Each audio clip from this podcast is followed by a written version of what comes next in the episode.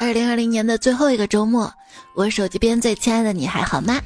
欢迎收听《车到山前必有路》，你有我陪不孤独的段子来了，我有你陪也是一样的。我是人在床上躺，肥在心中减的主播猜猜呀。哎呀，都到年底了，年初的减肥目标，现在还没开始实践。圣诞节你过得还好吗？迷彩问我妈妈为什么我圣诞节没有圣诞礼物呀？我这天天给你买好吃的好喝的，咱家也没这传统呀。我还没回答他呢，他想了想说啊，因为我们家没有烟囱啊。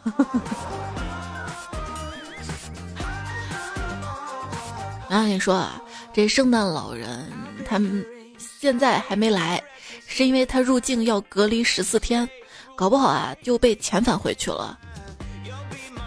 妈妈，那他不会提前出发吗？你可不能像他一样做事儿没有计划。其实我小时候也有疑问，为什么圣诞老人送完一家礼物之后，就直接跳上雪橇飞走了？不应该一家发完挨着一家又挨着一家发吗？这样省时间省效率啊！后来我知道了，不是谁家都买得起礼物呀。不是谁家都过圣诞节呀？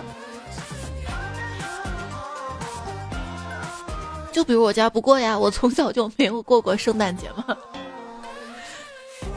圣诞老人会趁你不注意，在你家圣诞树下呀，在你的袜子里面塞礼物。想想怎么有点像，当你在外面住小宾馆，趁你不注意，一个小卡片飞进来；趁你不注意，一个小卡片飞进来。当你打开门，你会发现，哎，没有人呀，那种感觉像不像？大概发小卡片的人跟圣诞老人师承一脉吧。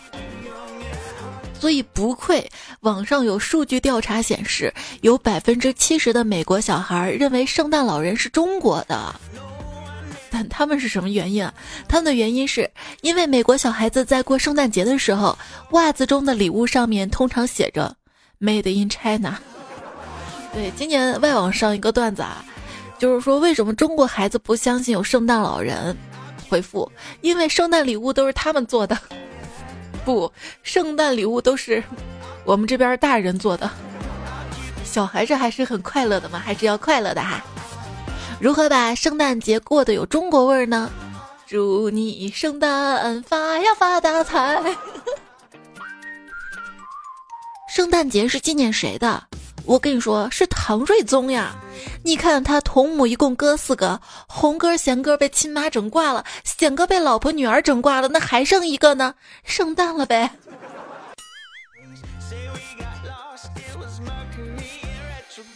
所以说，我们中国人。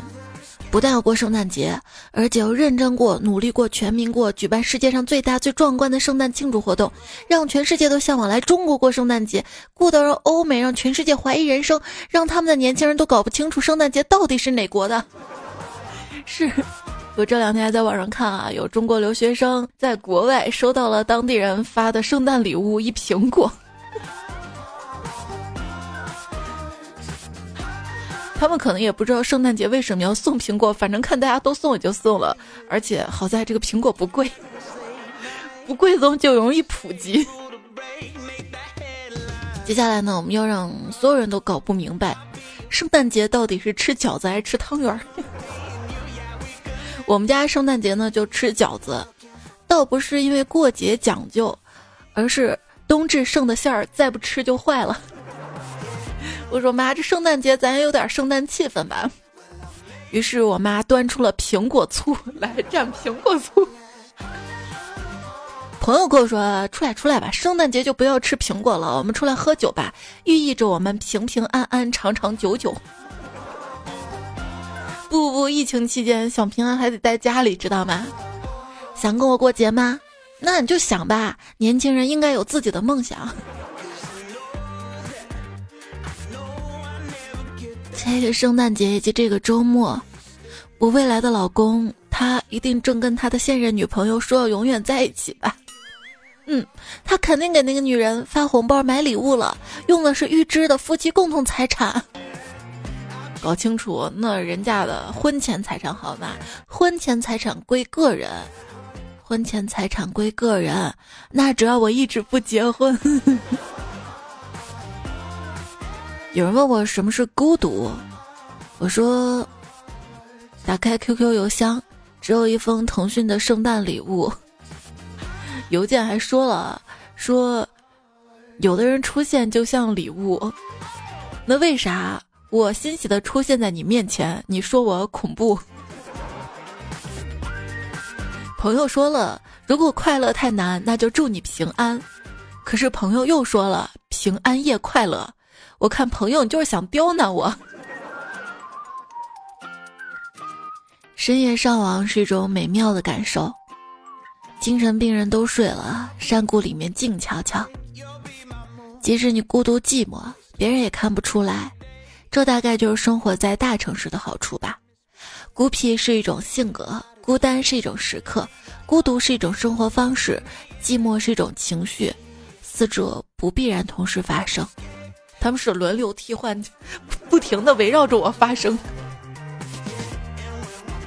你想想，圣诞老人也没有圣诞老婆陪他过节呀，而且他还要加班工作，所以要开心。你绝对不是最惨的那个。这个世界上本无圣诞老人，圣诞小伙老了也就成了圣诞老人。看他们都不退休。随着长大，我变成了给孩子送礼物的圣诞老人。随着长大，看看你的 QQ 情侣空间，还是你女朋友或者你媳妇儿吗？早没了，没人了，现在一个人也没了。你们以为自己知道二三三三六六六就了不起，是不是啊？你以为自己是网络弄潮儿，是不是啊？那你们知不知道七四五六八八六五二零一三一四是什么意思啊？七四五六八八六什么意思？不知道。五二零一三一四，我想现在小朋友也应该知道了吧？毕竟到了五二零得要红包是吧？每年就十二个月，没有十三个月。要有十三个月的话，估计还要发一波一三一四的红包呢。我真的很讨厌有人给我发消息，这样我就不能在朋友圈上发任何东西了，不然你就会以为我是故意不回的。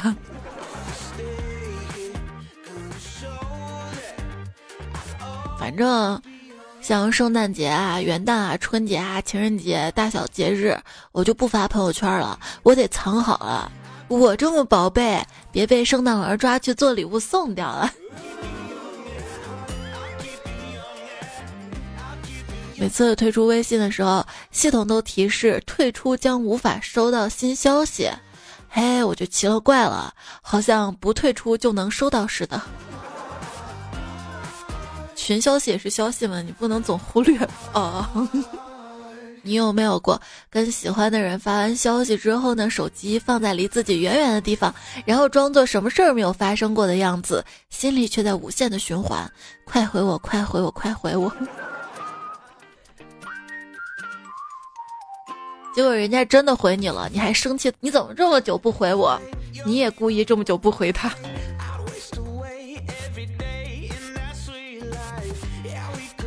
当我忙碌于其他事情很久很久之后，才有空拿起手机，这时屏幕上一定要有未读消息才对啊！为什么没有？就应该有。如果屏幕空空一片，那么失落感不亚于傍晚七点的时候，一个人在没有开灯的房间醒来，就觉得这颗星球又抛弃了自己。我的生活里，大半的委屈和难过都来自于。我不舍得对人说难听的话，做不好的事儿，但是似乎他们并没有这样的顾虑。不要再来伤害我了。就比如说，我每天自觉保持安静，怕影响到同居的舍友，可是他为什么要在半夜这么大声吵我？拿出了降噪耳机，突然发现穷人才需要降噪耳机，合租或者租住在嘈杂的贫民窟。一定要戴上降噪耳机。那个时候我在想，自己一定要努力买上房，就不用戴降噪耳机了吧。终于买上了房，发现这种楼房总有邻居在装修，还是需要降噪耳机。我应该更努力买上独栋别墅才是。还有每天坐地铁、公交车，永远孤独一人，无人言语。比这种情况更惨的大概是，耳机还容易坏。比这更惨的是，耳机还没坏就丢了，还丢了一只。今天去修耳机，客服帮我掏了耳朵之后，觉得音质好多了。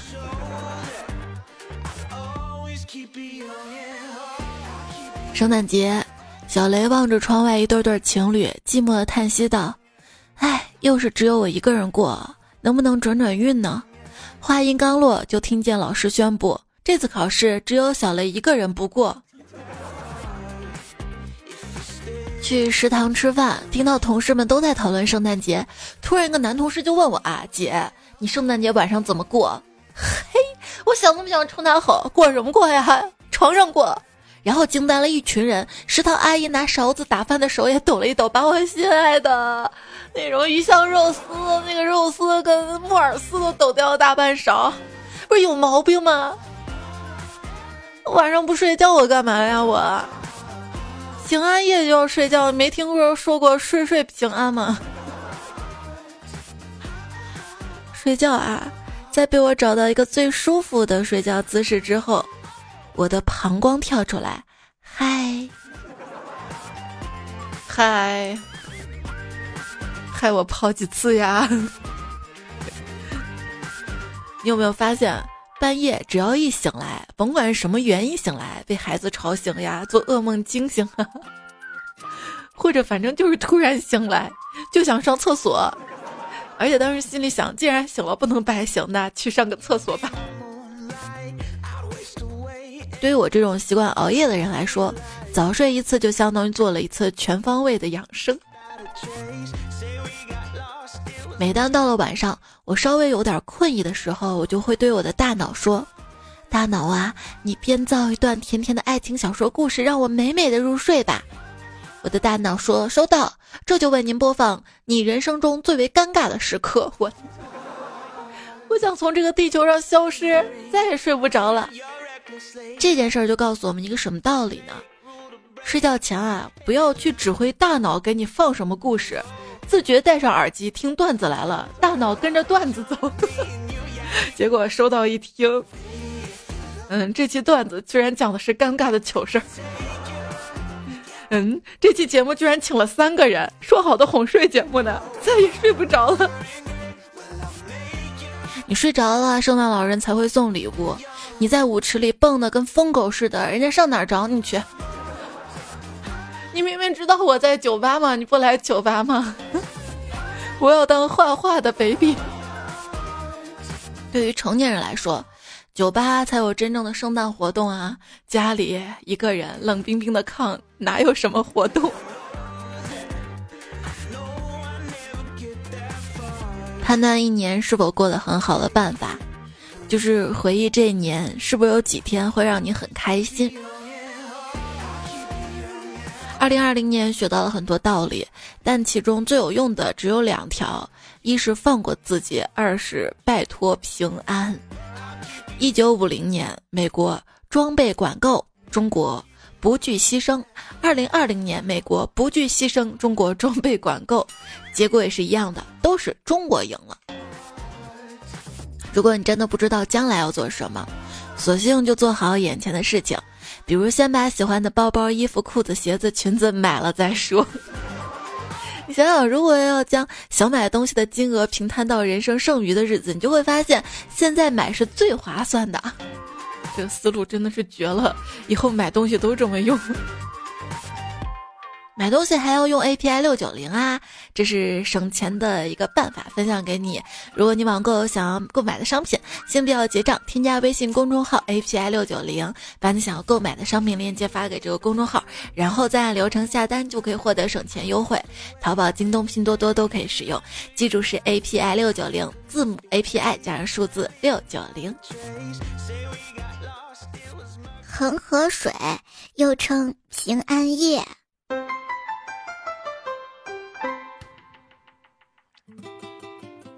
还记得以前那个段子吗？女巫用了解药，又是一个平安夜。玩狼人杀这么久啊，我今天见识到了最隐蔽的暴狼式发言。我是一头村民，那逆向思维嘛。前两天还在知乎上看有人问，跟领导玩狼人杀，如果领导是狼，你是预言家验了领导，怎么表达？首先最好不要去验他。如果真的验出来领导是狼的话，你可以这么发言，跟大家说啊，我是预言家，昨天晚上我验了领导，他是一匹好人啊。今天是圣诞节，为了应景，我爷爷吃完晚饭之后，换上了一身圣诞服，出门碰瓷儿去了。这是谁编的段子啊？一点不顾人老人家的安危。圣诞节有人戴红帽，有些人则戴绿帽。老公，明天圣诞节，呃，我知道，已经给闺女准备好礼物了。你知道给闺女准备了，那隔壁老王给他媳妇儿买了一条铂金项链，挺好看的。他媳妇儿胖的脖子都看不见了，戴不戴有区别吗？有啊，那可是老公给买的呀。那明天你穿我衣服出去溜达一圈，让别人也知道你有老公了。就说怎么回复？看到一神回复说。你可以告诉他，哼，你不给我买，我让老王再买一条我的。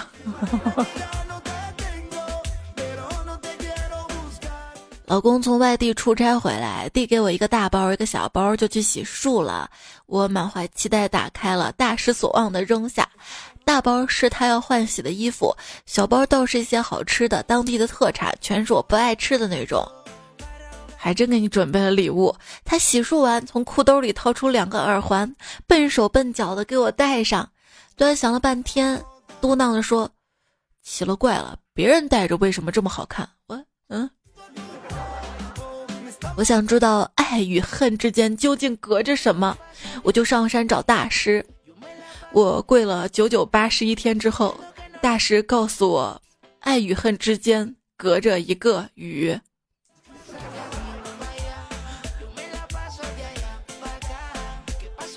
一个观察，有对象之后你侬我侬的那些人都变胖了，这个大概就是所谓的情深意重。意重。拿最后一块鸡翅问大家吃不吃的人，一定是最想吃那块鸡翅的。记住让他吃哈。你们都不吃了是吧？那我吃了。对，每次说这话就是我。那天网上看到了，说纵欲正在毁灭这一届年轻人，何止年轻人，我这个中年人也是的呀。在医院里，他总是能遇见各种各样奇葩的，因为暴饮暴食导致疾病的病人。其中一个连吃三十个糯米饼导致肠子被完全堵死的病人，令他印象深刻。他决定用这个病例去教教导其他病人不能暴饮暴食。结果听到第一个问题是，什么牌子的糯米饼这么好吃？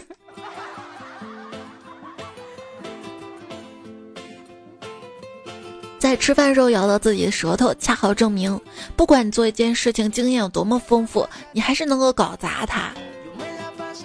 以前难过，茶饭不思夜不成眠；现在难过，流着泪去吃肯德基全家桶外加二两烤翅。对，肯德基不是前段时间出了个新品吗？气泡薯片炸鸡，我尝了，味道真的一言难尽。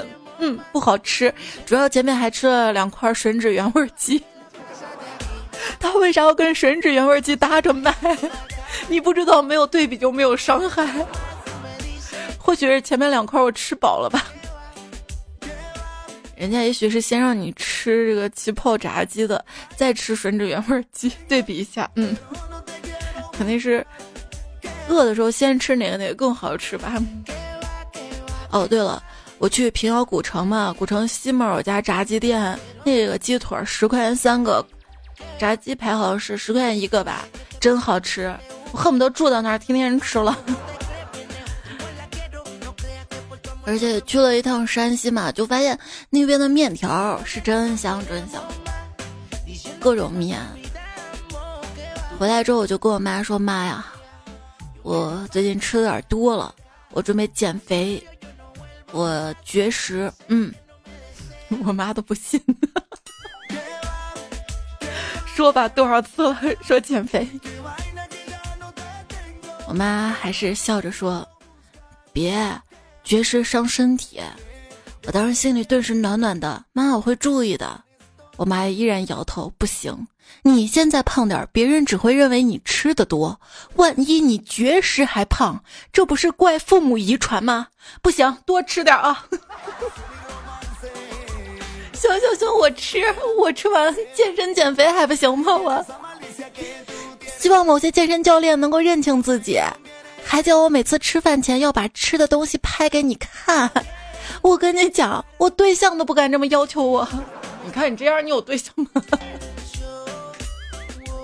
哎，我吃的不多呀，为啥就瘦不下来呢？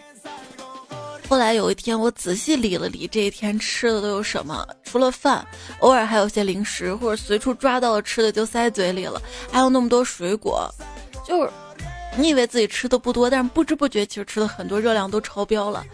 也是前两天呢，协和医院它出了一个减肥食谱，真的想减肥的小伙伴可以参考参考啊。还有人说想减肥的话，就把自己的早饭跟晚饭调个个儿。我感觉我做不到，但是机智如我，我做到了昼夜直接颠倒。我之前活得很对付，天天熬到深夜，吃东西就随便点个外卖。后来我好几次在盒饭里面吃出来头发，终于深深的感慨到，生活不能再这样下去了。那天我下单了人生中第一盒生发灵，用还用的是 API 六九零，便宜了五块钱呢。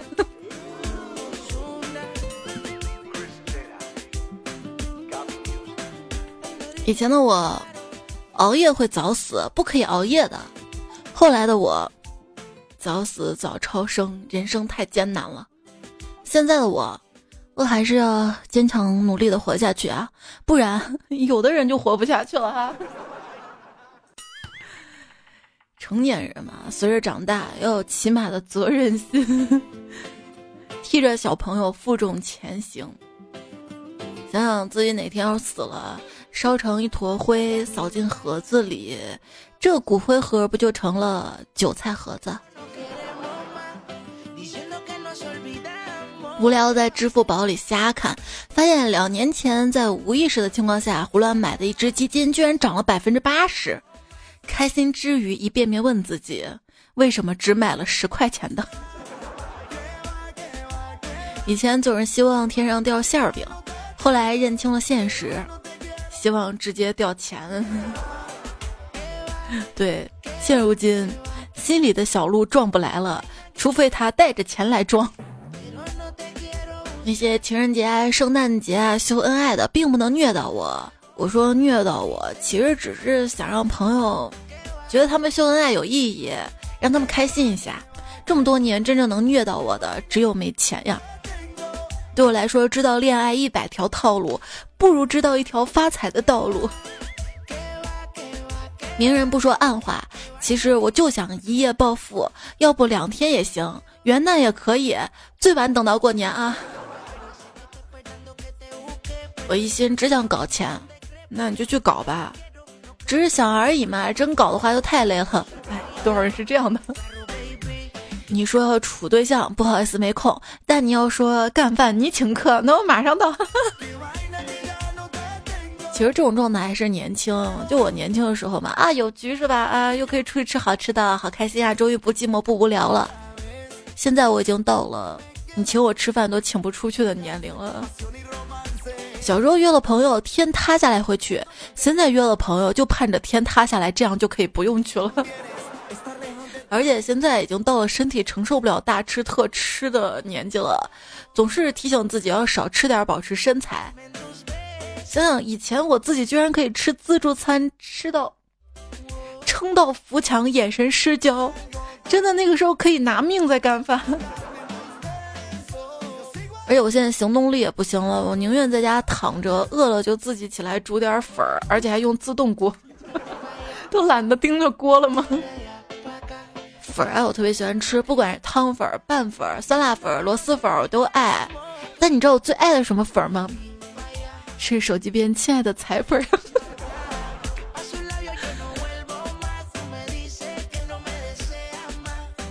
高中的时候，学校门口不让出去，我每天想尽办法出去。终于到了大学，学校门口随便出入，我都懒得出去了，太远了。你知道宅到最高境界是什么吗？什么呀？哥大四了，昨天还在学校迷路了。有时候迷路是故意的嘛？为什么到现在都走不出校园呢？因为我想要四周都是风景啊。不是俗话说的好吗？熟悉的地方没有风景，不熟悉的地方有陷阱。熟悉的人只看到缺点，不熟悉的人全是优点。别跟我混太熟啊！我希望你看到我的优点，闪光点。羡慕那些冷漠无情、果断利落、说走就走的人，我不行。我走的时候还得想着拿点你的吃的。几万年了，人类表达好感的方式就这么几种。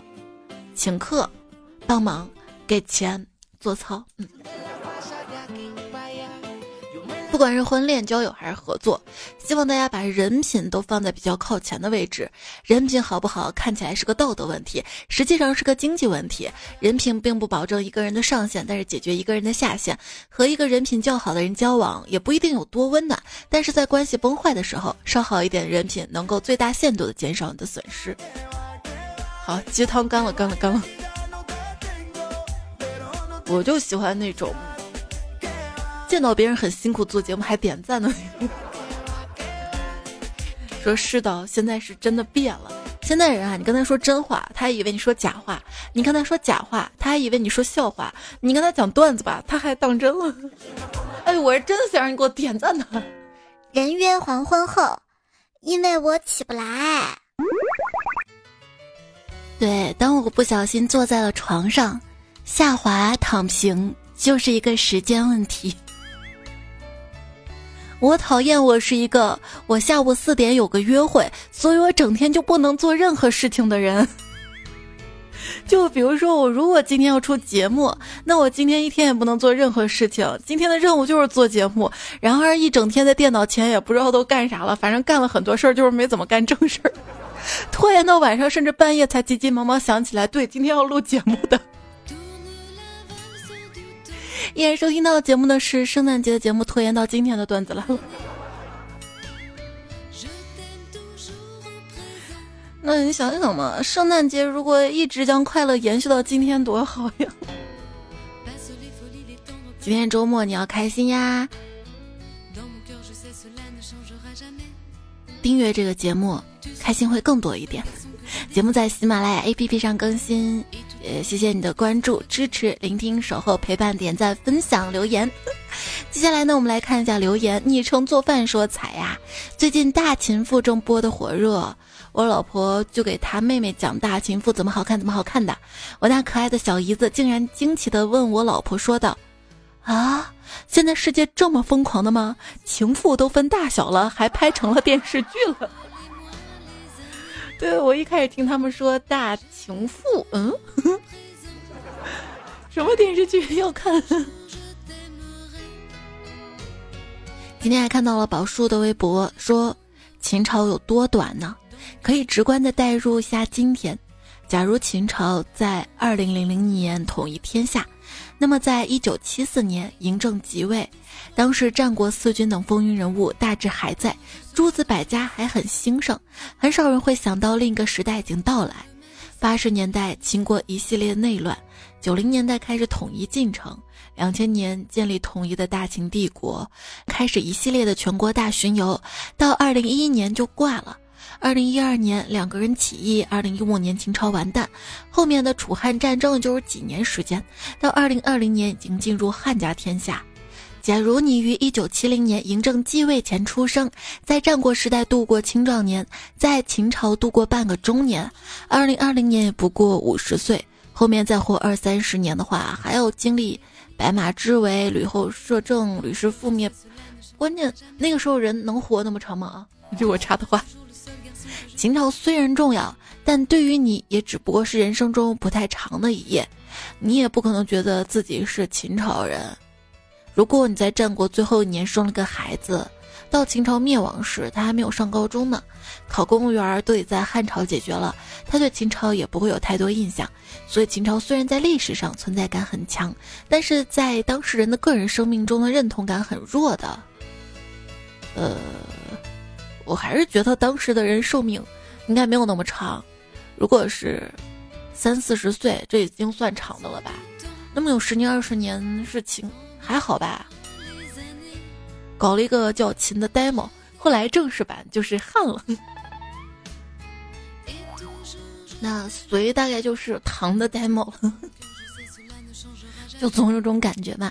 因为我是生活在西安嘛，我们这儿经常有新闻，又在哪儿出土了什么。最近看到又出土了一个秦朝的皇家浴室，装修特别的奢华，还有完整的排水系统什么的。每次震惊哇，古代人这么厉害，这么牛，就有种错觉，总感觉是不是有现代的人穿越过去了？哦，之前还有个段子，秦始皇与我，这是有一天突然想到的脑洞，讲的是秦始皇穿越到现代，爱上了我，发现我不喜欢学习，所以回去焚书坑儒。嗯。傻傻的怎么了？不要让人觉得你很聪明，否则别人骗你会骗得更认真。人们相信自己只使用了百分之二十的大脑，是因为这样我们才能感觉人类这个物种并没有那么笨。努力了这么多年，你想想你有真正努力过吗？我。总之，我现在已经成为了夜宵外卖的专业品鉴师，熬夜脱发的中华区形象大使。虽算不上妥协天才，无所谓专家，但在常年缺钱这项非遗传统技艺上，我真正算得上为数不多的传承人之一。感谢工作赐予我的叠加魔咒。我跟你说，我身上已经有很多缺点了，我已经够苦恼的了。你不必随时向我提醒。不要发表观点，以免被人否定。我刚发表完这句话，就有人说你这句话就不对了。我。我跟你讲啊，一定要远离那些打压你、否定你的人。生活已经够难了，被接二连三的糟心事儿压得喘不过气的时候，听到那些否定的话，真的会让我情绪崩溃。也不要讲什么大道理，我只是想要一个拥抱，想要被好好的安慰，想听一句“你已经很棒了”，我请你吃火锅好不好呀？你就放心的说请我吃吧，真的，我不会太让你破费的。因为我不一定随时洗好头准备出门的。最近在网上看网友们开始用小丑来自嘲自己了，好像打工人这个梗瞬间就过了，感觉自己很可悲。小丑竟是我自己，我总想对这样的朋友说：“亲爱的，你不是小丑，会有人温柔的牵你的手的。”祝你永远都保持这样一个拽样，不管何时何地何境遇。不想笑就不笑，没话讲就不讲，永远不用上赶着，永远不用装孙子。彩票 nice 儿曾说：“昨天我收到了我们家小朋友十万个为什么。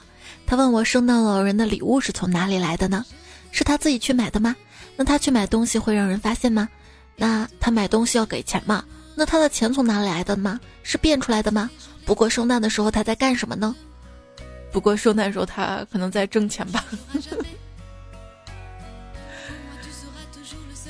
云朵说：“刚刚有人问我平安夜想不想收到苹果？哎，其实吧，我也没有那么挑，华为也行的。” Wendy 完美的回答你这个问题：睡觉吧，梦里什么都有。陶文静说：“头上戴犄角。”过街没人找，一个人随便跑，还是猜猜好。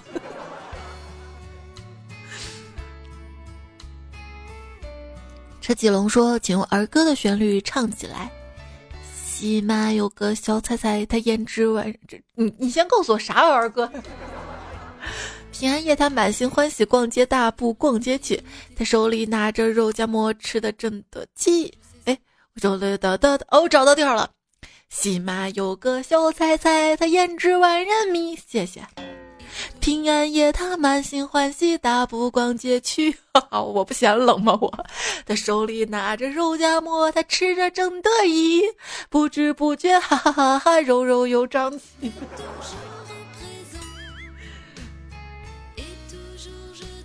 我就希望我长你身上，我长你的毒瘤。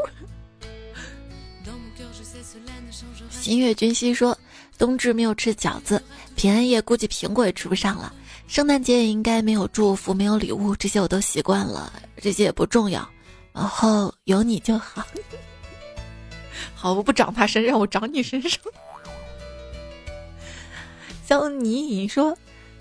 那些啰嗦唠叨、重复来重复去的话，其实都是对你的关注跟关心，或者是催你还钱。现在不要给我提还钱两个字儿，让你给我提起来，我内心就会浮现出那些欠我钱还没有还的人，把自己气得牙痒痒。希望他们好自为之。好像好自为之这个梗也过时了，好像都被封了，是不是？那换一个吧。如果他们再不给我还钱，我就希望他们。住到城隍大道二仙桥的菜市场里头，永世不得翻身，不得出菜市场。是只小掉鸭说：“再我给你推荐个标题啊，车到山前必有路，你是我的小孤独。”我用到这期节目开头了，谢谢你啊！车到山前必有路，有路就有谭警官。爱踩金子说：“闺蜜问我喜欢奶狗还是狼狗，我默默说了一句我不喜欢狗。”俗话说得好啊，猫丑猫享福，狗丑狗享福，人丑人孤独。我们都这么孤独了，我们都 都已经这样了，还有人居然在网上说男人这不好那不好的，这不是把我们往绝路上逼吗？有些人说男人不好，吐槽都火出圈了。我就觉得身边男性都挺好的，像我的表哥表弟，我说他们好，这不算啥，自己家人对吧？说个不是我们家人的胖虎，我就觉得他特别好，这么多年来对我特别照顾，有啥好事啊、好吃的什么都想着我。这也就是为啥我一直把他当最好朋友的原因。就是一旦好朋友发展成老公了，我估计我要吐槽了。吐槽归吐槽啊，就是自己家人嘛，说两句，但是该爱还是爱的，对吧？有朋友说家里催的比较紧，然后相亲遇到个特别文静的女孩，印象还不错，但还是问了一句：“你平时也这么文静吗？”女孩淡淡的说：“哎，我平时要这么温柔，还用得着相亲？”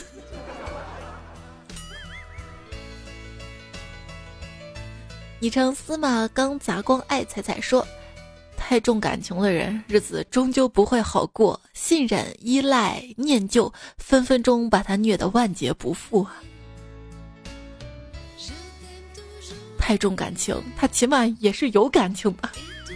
大雨纷纷说：“彩彩呀，昨天我告诉我女朋友我爱彩彩，女朋友淡定的说：那没问题啊。我很诧异的说：你不吃醋吗？女朋友认真的说：那可是彩彩呀。我就无言以对。昵称大爱彩彩彤彤说。我给我男朋友推荐彩彩，可他竟然说彩彩不好听，我顿时大发雷霆，跟他吵了一架。终于他道歉了，我大手一挥，让弟弟 放下铁锹，让妈妈放下铁锤，让爸爸放下男朋友的行李。弟弟在旁边说：“看，只要你道歉，都挺和谐的了。”干得漂亮！新月君熙还说：“然后我只能来听了，在你的威严之下，这点委屈不算什么。” Mr. 杨说：“彩彩，我都不敢听节目，一听节目，媳妇儿说又是那个妖精。他没见我长相，见我长相，他就不觉得我是妖精，他会觉得我是妖怪。”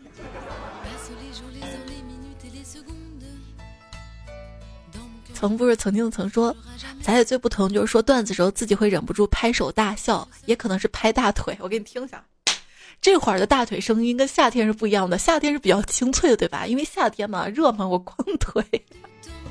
这会儿还穿着一条瑜伽裤的，别人穿瑜伽裤健身，我瑜伽裤穿穿到它的精髓了。瑜伽裤与我在家的裤子，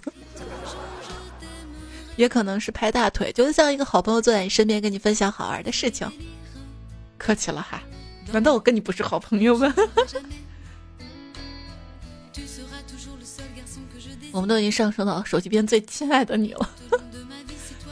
黄河瀑布说：“彩彩，我能不能去当你的气氛组？”我想说可以的，但是我感觉我把客房牙膏、牙刷、毛巾、浴巾都准备好了，但是受到了接二连三的打击。陶文静还说：“说了你们别不信啊，我已经有花不完的钱了。”彩彩邀我去他家过年，不说了，再说自己都不相信了。真的，你来啊，可以的呀，多带点压岁钱啊，不是给我的就冲那个咱外甥女是吧？魏无畏说：“你们三个笑成一团，一点也不好笑，还是彩彩一个人说才是段子。”行行，以后不喊他们了，喊他们还累着，还得跟他们彩排，一遍不行还得第二遍，害得我最后还得再来一遍，我太难了。本来那天十二点前就可以更好的，你知道吗？后面还打着哈欠在录。当然了，也看到情运嘉欣妈妈说。大表哥太好笑了，我发现女彩票都还蛮喜欢他，应该忽悠他开档节目的。夜深人静时，但闻彩彩声说这表哥声音很像哪个广告的配音啊？还有月月饲养员说哥哥可以去试试德云社面试个捧哏啥的。对，最近也是看到德云社在招人嘛，他们太会玩了。D F R 说彩你这。算不算出轨啊？我是冲着你节目来的，为啥还又出现表哥表妹？讲段子 就专心讲，搞得像脱口秀似的。哎呀，终于有人说我这个像脱口秀了，是不是？我是不是离什么脱口秀大会又靠近了一步？我感觉明年我离赚大钱不远了。放心，我会不忘初心的。这也是我梦想的起点。说的自己。小然就说：“你可以去奇葩大会好像奇葩大会更适合一点。我是不是更奇葩一点？”兔子不吃草说：“这期节目有点像跟朋友在 KTV，别人喝酒、唱歌、玩游戏，我在沙发角落玩手机，还没有聊天的人。我过来抱抱你好吧？” 关于大家对上上期节目的各种吐槽，哈，我都收到了，还有鼓励支持也都看到了。反正我把上期节目前面又重新录了一遍。如果你在喜马拉雅上收听的话，你清除缓存，打开重新，就听到了哄睡版本的了。欢快版的依然在我微信公众号二十三号推文下面一条可以听到。我的微信公众号是彩彩，彩是采访彩，或直接搜 C A I C A I F M 就可以了。在我的微信公众号对话框输入二零一二二六，可以查看到这期节目的文字版。平时遇到有意思的段子糗事儿，可以通过公众号对话框，或者是最新期节目留言区告诉我。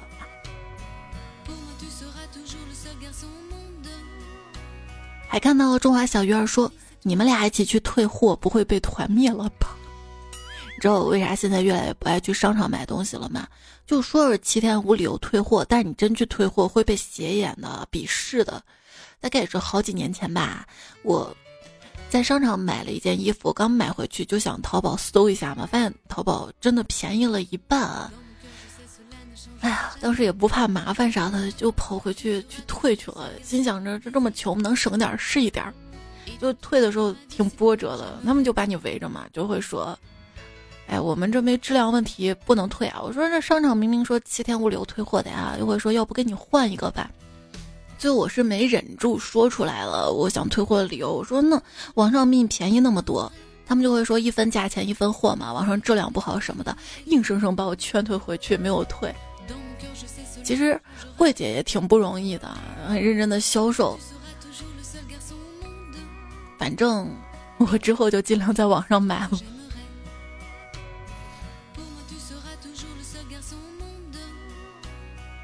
给大家在商场买了衣服什么的，回去千万不要在网上搜，一搜 这难过。渣渣说我在淘宝买的洗衣珠六盒，发现只收到三盒，因为双十一收到东西太多，只打开看了一下，拿出来就找客服说补发，客服还说赠品晚点发，等了一个月没收到，就打淘宝小二投诉。最后这几天收拾东西，把洗衣珠都拿出来，发现最下面还有一层，收到是六盒，不少，哎。嗯，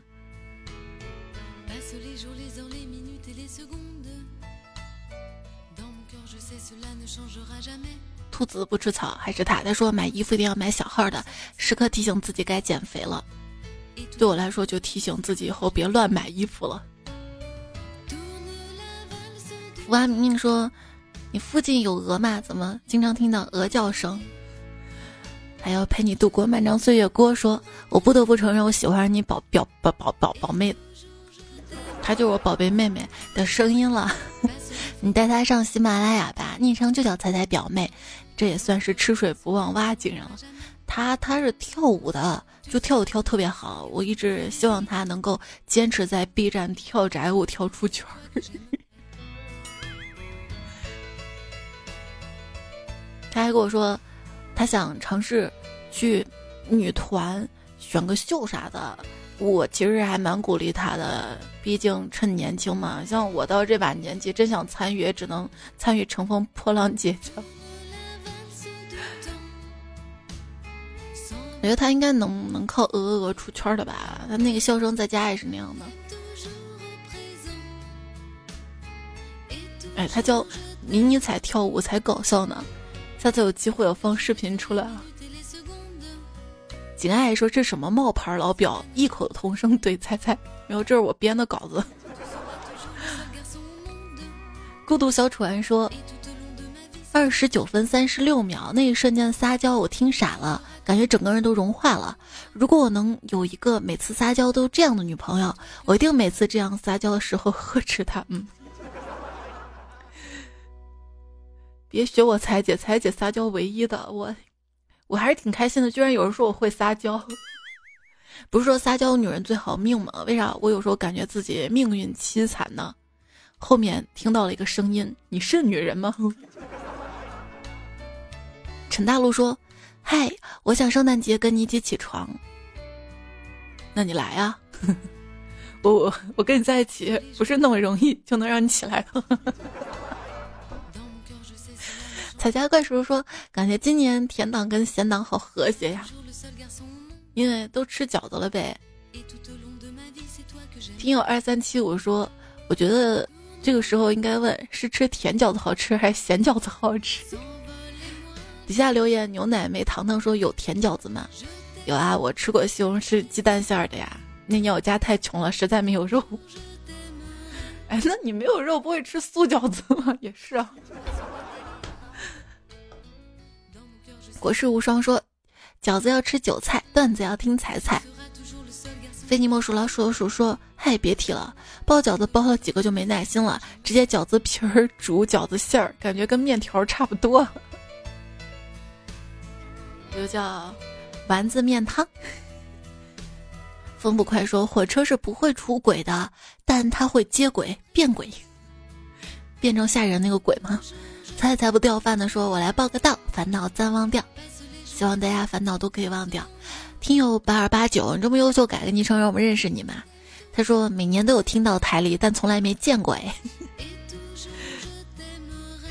今年你可以见到呀，在我微信公众号的右下角菜单栏有一个台历嘛，点进去啊，已经交给厂家印刷了。千方百计引起彩彩注意，这个昵称彩票表演的昵称成功引起我注意。其实更多是你的留言。他说冬至去看雪，结果只看到冰，上山差点被头上高空电线的冰给砸下来。一个天降正义，下山是溜冰溜下去的。但作为广东人，第一次见山上冰还是很欢乐的。第一次留言听彩彩很多年了，么么哒哟。星月君熙说。身处低谷，遇见谁都像救赎，所以菜是我的救命恩人。你过来，咱俩玩雪地里玩，把你摁到雪里，我就成救命恩人了。鸡蛋不加糖说，听见节目里说广告太多，可是我从来没听过呢。猛然发现我是喜马会员，哈哈哈！猜猜算不算凡尔赛？算算算。重建计划说，其实舍友问你。复习没复习，并不是关心你真正复习了多少，他们只是想寻求心理安慰，缓解考前压力。你出于好心，只要说一点没学就好了，既营造了大家一起玩的欢乐表象，又安慰了舍友，一箭双雕。对，这个时候你可以说：“哈哈，我只是考研气氛组的。”什么是考研气氛组？就是考研气氛组是指决定考研之后起早贪黑的备考，但其实只是假装学习。最后自己虽然没有考上，但和千千万万假装学习的考研党一起，营造了考研浓厚的竞争氛围，最后带动真正考研党更加努力备考，顺便使得考研题目越来越难的一群人。看到彩票，银河眼红眼。他说：“祝段友们学生考试成绩考好，打工人升职加薪，创业公司可以上市，段子来了可以做得越来越好。”谢谢你。星说：“考研上岸上岸。”还有爱吃柚子小阿姨，都加油哟。也在上期留言区看到了才家的陆子浩他的小号，脚踏实地李默默优，还有看破红尘奶奶，不对。是兔兔奶糖呀，奶奶兔糖呀，还有手不语、煮酒忘尘，还有长翔，也谢谢你们的留言支持。精神菜菜说：“我的生日竟然在平安夜，那迟到的生日祝福。上期的沙发轮回期待目，守护星辰路的贝贝父母快，彩彩的人一三一四未未婚夫鲜花鲜花，薄荷嘉宾是新娘，也谢谢你们第一时间守候着节目更新。”好啦，这节目就这样啦，下期应该还是今年的哈，我们再会啦，晚安，多多点赞会变好看，多多留言会变有钱，更重要是你要健康平安好心情啊。